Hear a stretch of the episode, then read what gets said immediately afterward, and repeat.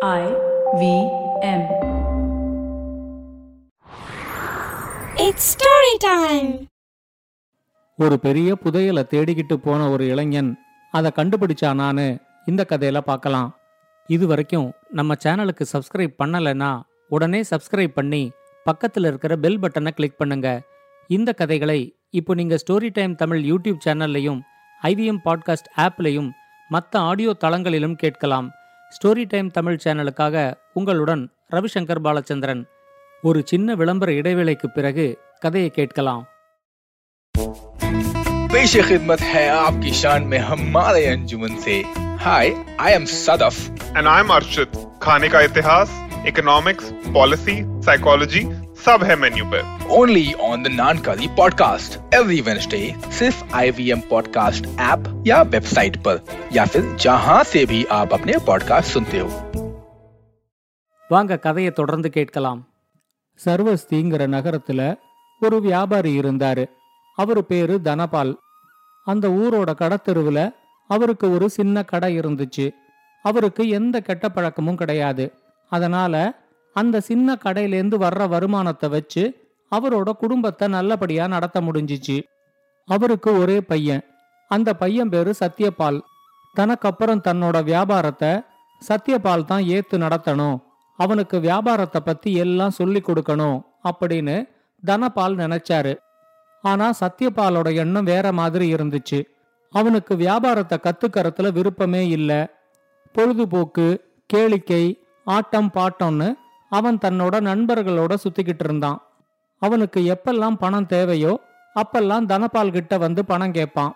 தனபாலும் தன்னோட ஒரே பையனுக்கு பணம் இல்லைன்னு சொல்லாம அவன் கேட்கறப்பெல்லாம் பணம் கொடுத்தாரு. ஆனா அவன் இப்படி பொறுப்பு இல்லாம பொழுதுபோக்கிக்கிட்டு இருந்ததை பார்த்து தனபாலுக்கு ரொம்ப வருத்தமா தான் இருந்துச்சு. ஒரு நாள் சத்யபால் அவர்கிட்ட வந்து நான் என்னோட நண்பர்களோட பல நாடுகளுக்கும் சுற்றுலா போகலான்னு இருக்கேன். அதுக்கு ஒரு பெரிய தொகை எனக்கு வேணும். சீக்கிரமா ஏற்பாடு பண்ணி கொடுங்க அப்படின்னு கேட்டான். அப்ப தனபால் அவங்கிட்ட சொன்னாரு நமக்கு இருக்கிறதே ஒரு சின்ன கடை. அதுல வர்ற வருமானம் நம்ம குடும்பத்தை நடத்துறதுக்கு மட்டும்தான் போதுமானதா இருக்கு. பெரிய அளவுல சுற்றுலா போகிறதுக்கெல்லாம் எங்கிட்ட பணம் கிடையாது. ஆனா நீ கேட்குற அளவு பணத்தை விட பல மடங்கு பணம் உனக்கு கிடைக்கிறதுக்கு என்னால உனக்கு ஒரு வழி சொல்ல முடியும். என்னோட தாத்தா ரத்னபால் ஒரு மிகப்பெரிய வியாபாரியா இருந்து எக்கச்சக்கமா பணத்தை சேர்த்து வச்சாரு. அவரு நம்ம நாட்டோட கிழக்கு எல்லை பகுதியில ஸ்வர்ணகிரிங்கிற ஊர்ல தான் வாழ்ந்துகிட்டு இருந்தாரு. அப்ப நம்ம நாட்டுக்கும் பக்கத்து நாட்டுக்கும் ஒரு பெரிய சண்டை வரப்போகுது அப்படின்னு சொல்லி நாடு முழுக்க பெரிய பதட்டம் இருந்துச்சு. அப்படி ஒருவேளை போர் வந்துச்சுன்னா நாட்டோட கிழக்கு பகுதி தான் முதல்ல தாக்கப்படலாம் அப்படின்னு எல்லாரும் பேசிக்கிட்டாங்க. அதனால அவரும் இனிமே ஸ்வர்ணகிரியில இருக்கிறது குடும்பத்துக்கு பாதுகாப்பா இருக்காது அப்படின்னு புரிஞ்சுக்கிட்டாரு ஆனா போர் பதட்டத்தினால நாட்டுல எல்லா இடத்துலையும் கொலையும் கொள்ளையும் அதிகமாயிட்டதுனால அவரு தான் சம்பாதிச்சு வச்ச சொத்தை எல்லாத்தையும் அவரு நினைச்ச மாதிரி ஸ்வர்ணகிரியிலேந்து எடுத்துக்கிட்டு போக முடியல. அவரு தன்னோட எல்லா சொத்தையும் ஸ்வர்ணகிரியிலேயே விட்டுட்டு தன்னோட குடும்பத்தை மட்டும் கூட்டிக்கிட்டு ஸ்வர்ணகிரியிலேந்து சாரவஸ்திக்கு வந்து இங்கே இந்த வியாபாரத்தை ஆரம்பிச்சாரு. ஆனா ஸ்வர்ணகிரியிலேந்து கிளம்புறதுக்கு முன்னாடி அவர் தங்கிட்ட இருந்த தங்க நகைகள் வைரங்கள் ரெண்டு மூட்டை நிறைய தங்க காசுகள் வெள்ளி பாலங்கள் இத மாதிரி விலை உயர்ந்த பொருட்களை எல்லாத்தையும் தன்னோட வம்சத்துல யாராவது ஒருத்தருக்கு பயன்படட்டும் அப்படின்னு ஸ்வர்ணகிரியிலேயே ஒரு இடத்துல அதை புதைச்சு வச்சுட்டு அதை பத்தின குறிப்புகளை மட்டும் எடுத்துக்கிட்டு வந்திருந்தாரு. அந்த புதையல் யாராலையும் கண்டுபிடிக்க முடியாம இன்னும் சுவர்ணகிரியிலேயே தான் இருக்கும். நமக்கு இப்ப இருக்கிற சின்ன கடையிலேந்து நமக்கு வர்ற வருமானமே போதுமானதா இருந்ததுனால எங்க அப்பாவும் அந்த புதையலை தேடி போகல. நானும் அந்த புதையலை தேடி போகல. எங்க அப்பா சாகரத்துக்கு முன்னாடி அந்த புதையலை பத்தின குறிப்புகளை என்கிட்ட சொல்லிட்டு தான் போனாரு. இப்ப உன்னோட பண தேவைகள் ரொம்ப அதிகமா இருக்கிறதுனால இந்த புதையல் உனக்கு பயன்படும் அப்படின்னு நினைச்சு நான் வேணா இந்த குறிப்புகளை உனக்கு தரேன். நீ போய் தேடி அந்த புதையலை எடுத்துக்கோ அப்படின்னு சொன்னாரு. அவரு சொன்னதை கேட்ட உடனே சத்யபாலுக்கு ரொம்ப ஆச்சரியமாவும் சந்தோஷமாவும் இருந்துச்சு. இந்த குறிப்புகளை பத்தி நீங்க எனக்கு முன்னாடியே சொல்லியிருந்தா இந்நேரம் அந்த புதையலை நான் எடுத்துக்கிட்டே வந்திருப்பேன். நீங்க இப்பவே அந்த குறிப்புகளை எனக்கு கொடுங்க. நான் இன்னைக்கே கிளம்புறேன் அப்படின்னு சொன்னான். இப்ப தனபால் சொன்னாரு நம்ம நாட்டோட கிழக்கு எல்லை பகுதியில சிம்மாச்சல மலையோட அடிவாரத்துல தான் ஸ்வர்ணகிரி இருக்கு. சிம்மாச்சல மலை தொடர்ல மொத்தம் நாலு மலை இருக்கும். நீ இடது பக்கமா ஏற தொடங்கி ரெண்டாவது மலை ஏறும்போது அங்க சில குகைகள் இருக்கும். அதுல ஆறாவது குகையோட ஒரு பாறைக்கு அடியில தான் எங்க தாத்தா ரத்தனபால் புதைச்சு வச்சுட்டு போன புதையல் இருக்கு அப்படின்னு சொன்னாரு. சத்யபால் உடனே அந்த புதையலை தேடி கிளம்பணும் அப்படின்னு முடிவு பண்ணான். அவன் தன்னோட துணிமணிகளை சுருட்டி ஒரு மூட்டையா கட்டிக்கிட்டு வழி செலவுக்கு கொஞ்சம் பணத்தையும் வாங்கிக்கிட்டு வழியில சாப்பிட்றதுக்கு தேவையான உணவுகளையும் எடுத்துக்கிட்டு உடனே அந்த இடத்துல இருந்து கிளம்பிட்டான். அவங்கிட்ட ஒரு குதிரை கூட இல்லைங்கிறதுனால அவன் ஸ்வர்ணகிரிக்கு நடந்தே போகலாம் அப்படின்னு முடிவு பண்ணான். ஒவ்வொரு நாளும் சாப்பிட்ற நேரத்தையும் கொஞ்ச நேரம் ஓய்வெடுக்கிற நேரத்தையும் தவிர மிச்ச நேரமெல்லாம் அவன் நடந்துகிட்டே இருந்தான். ராத்திரி வேளையில சில ஊர்ல சத்திரங்கள்ல தங்கினான்.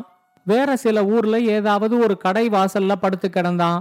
காட்டு வழியா போகும்போது நல்ல உயரமான கிளையில ஏறி படுத்துக்கிட்டான். இத மாதிரி அவன் நடக்க தொடங்கின மூணாவது நாள் அவன் கையில இருந்த உணவு மொத்தமா தீந்து போச்சு. அவன் கையில எடுத்துக்கிட்டு வந்திருந்த பணத்தை வச்சு ஒன்னு ரெண்டு நாளைக்கு அவனால சாப்பிட முடிஞ்சிச்சு. கையில இருந்த பணமும் தீந்து போன உடனே சாப்பாட்டுக்கு என்ன செய்யறது அப்படின்னு யோசிச்சு போற வழியில இருக்கிற ஊர்களில் கிடைக்கிற சின்ன சின்ன வேலைகளை செஞ்சு அதுலேருந்து கொஞ்சம் பணத்தை சம்பாதிச்சு அதை வச்சு சாப்பிட்டுக்கிட்டு தன்னோட பயணத்தை தொடர்ந்தான். நடுவில் வந்த சில ஊர்களில் மூட்டை தூக்கினான். சில ஊரில் விறகு வெட்டுற வேலையை செஞ்சான். சில ஊரில் விவசாய கூலியாக வேலை பார்த்தான். ஆனால் அவனோட அதிர்ஷ்டம் அவன் ஒரு நாள் கூட பட்டினியாக கிடக்கல. அவனோட பயணமும் எந்த விதத்திலையும் தடைபடல அவன் எந்த ஊரில் என்ன வேலை செஞ்சுக்கிட்டு இருந்தாலும் அவனோட மனசு மட்டும் புதையலை எடுக்கணும் அப்படிங்கிற நோக்கத்திலேருந்து கொஞ்சம் கூட தவறவே இல்லை. அவன் வீட்டிலேருந்து கிளம்பி பதினஞ்சு நாள் கழிச்சு ஸ்வர்ணகிரிக்கு போற வழியில பாதி தூரத்தை கடந்திருந்தான். அவன் ஒரு நாள் ஒரு காட்டு வழியா போய்கிட்டு இருக்கும்போது அங்க ஒரு வயசான பெரியவரை நாலு கொள்ளைக்காரர்கள் போட்டு அடிக்கிறத கவனிச்சான். இயல்பாவே சத்தியபாலுக்கு மற்றவங்களுக்கு உதவுற நல்ல குணம் இருந்ததுனால உடனே அவன் ஓடி போய் நாலு கொள்ளைக்காரர்களோடையும் பயங்கரமா சண்டை போட்டு கொஞ்ச நேரத்திலேயே அவங்க நாலு பேரையும் அங்கேருந்து அடிச்சு துரத்தி விட்டான். ஆனா போற போக்குல அவங்க அந்த பெரியவரோட மூட்டைய தூக்கிக்கிட்டு ஓடிட்டாங்க. அவன் தன்னோட மூட்டைய ஒரு மரத்தடியில சாத்தி வச்சுட்டு அந்த பெரியவரை மெதுவா எழுப்பி உக்காத்தி வச்சு அவருக்கு குடிக்கவும் கொஞ்சம் தண்ணிய கொடுத்துட்டு அவரை பத்தி விசாரிச்சான். அந்த பெரியவர் பேரு கோகுல்தாஸ். அவரு பக்கத்துல இருந்த அமரபுரின்னு ஒரு ஊர்ல பெரிய வியாபாரியா இருந்தாரு. சரியான நேரத்துல தன்னோட உயிரை காப்பாத்தின சத்யபாலுக்கு அவரு தன்னோட நன்றிய சொல்லி அவனுக்கு சில தங்க நாணயங்களையும் கொடுத்தாரு. சத்யபால் உதவி செஞ்சதுக்கு பணம் வாங்கறது தன்னோட பழக்கம் இல்ல அப்படின்னு சொன்னதும் அவருக்கு அவன் மேல மதிப்பு ரொம்ப அதிகமாயிடுச்சு. அவர் இருந்த ஊர் அமரபுரியும் ஸ்வர்ணகிரிக்கு போற வழியில தான் இருந்ததுனால சத்யபால் அவரோட வீடு வரைக்கும் துணைக்கு வரதா ஒத்துக்கிட்டான். அமரபுரி ஊருக்குள்ள நுழைஞ்சதும் தான் தான் எதிர்பார்த்ததை விட அந்த ஊர்ல கோகுல்தாஸுக்கு பெரிய மதிப்பும் மரியாதையும் இருக்கு அப்படின்னு சத்யபால் புரிஞ்சுக்கிட்டான். ஒரு வாரமாவது சத்யபால் அமரபுரியில தன்னோட விருந்தினரா தங்கி இருக்கணும் அப்படின்னு கோகுல்தாஸ் ரொம்ப வற்புறுத்தினதுனால சத்யபால் அவரோட வீட்டுல ஒரு வாரத்துக்கு தங்கினான். அந்த ஒரு வாரமும் ஒவ்வொரு நாளும் அவனும் கோகுல்தாஸோட அவரோட வியாபாரம் நடக்கிற இடத்துக்கு போனான். வியாபாரத்துல அவருக்கு சில உதவிகளையும் செஞ்சான். ஒரு வாரத்துக்குள்ள சத்யபாலுக்கு ரொம்ப திறமை இருக்குது அப்படின்னு கோகுல்தாஸால புரிஞ்சுக்க முடிஞ்சுது.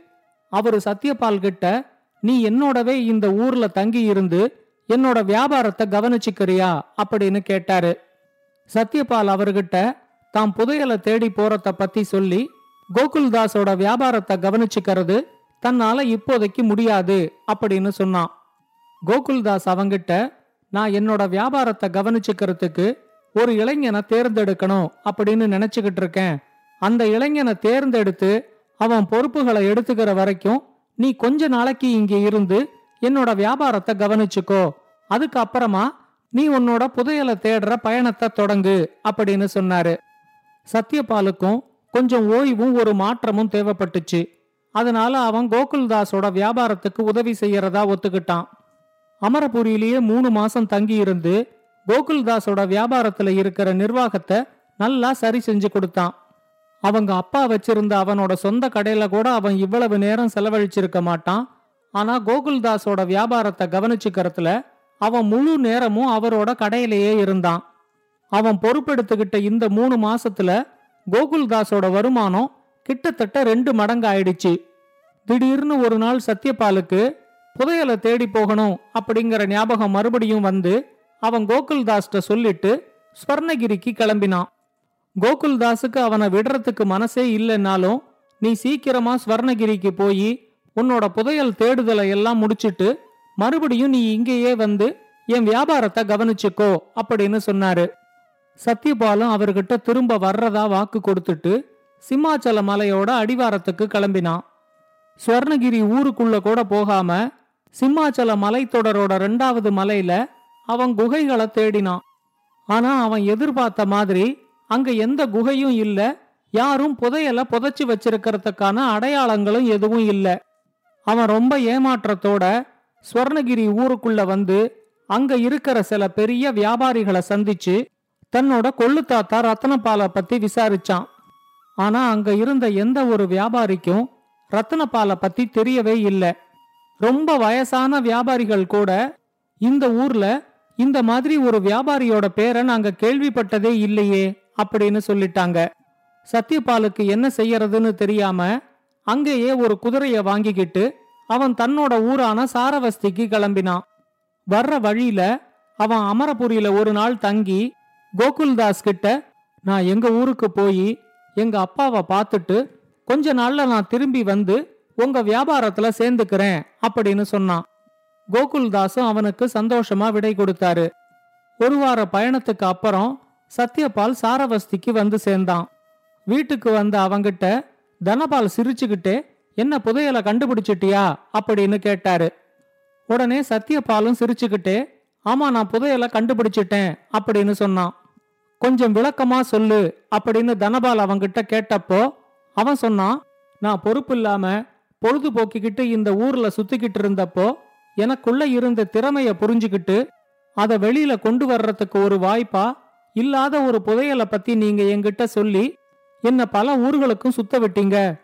ஒவ்வொரு வேளை சாப்பாட்டுக்காகவும் நான் உழைக்க ஆரம்பிச்சதும் தான் பணத்தோட மதிப்பு என்னங்கிறது எனக்கு தெரிஞ்சிச்சு. அமரபுரியில கோகுல்தாஸோட வியாபாரத்துல நிர்வாகத்தை நான் சரி செஞ்சப்போ என்னோட முழு திறமை என்னங்கிறது எனக்கு தெரிஞ்சிச்சு. இவ்வளவு திறமைகளை வச்சுக்கிட்டு இத்தனை நாள் இதை பயன்படுத்தாம விட்டுட்டோமேன்னு எனக்கே என் மேல ரொம்ப வருத்தமா தான் இருந்துச்சு. நானே அரை மனசோட தான் அதுக்கப்புறம் அந்த புதையலை தேடி போனேன்.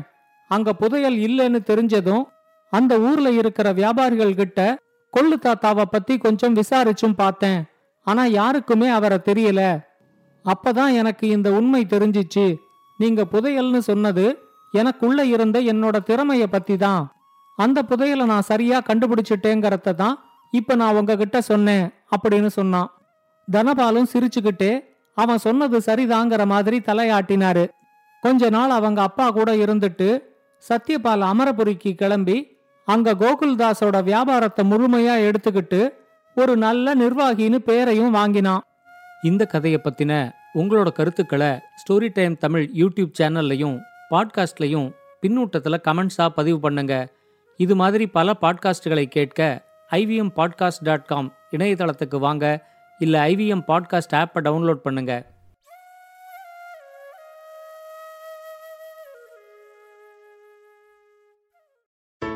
Hey, everybody, it's been a great week on the IVM Podcast Network.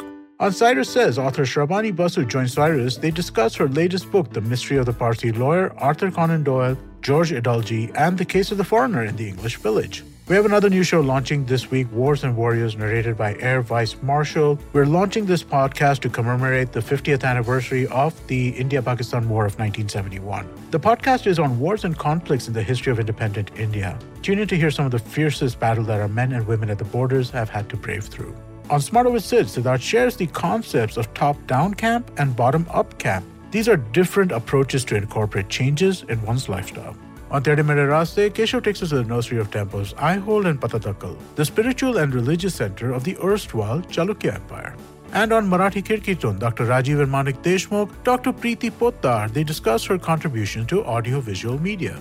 Do follow us on social media. We're IVM Podcast on Twitter, Facebook, Instagram, and LinkedIn. And remember, if you're enjoying this show or any of our other shows for that matter, please do tell a friend. Also, do check out our various YouTube channels. You can catch them on IVM Podcast slash YouTube. And finally, we'd like to thank our sponsors on the network this week Cred, Bank of Baroda, Quota, CoinSwitch, Kuber, Flay Coffee, Intel, and Oxfam India. Thank you so much for making this possible. Have you ever wondered where the business world is headed? How the ways in which we create, market, and sell to consumers will evolve? Or if we'll ever go back to wearing pants while working? For answers to all of this and more, tune into Advertising is Dead with me, Varun Dugirala. Every Tuesday, as I talk to entrepreneurs, leaders, and change makers from across business, media, marketing, and beyond. You can catch all episodes of Advertising is Dead on the IBM Podcast website, app, or wherever you get your podcasts from.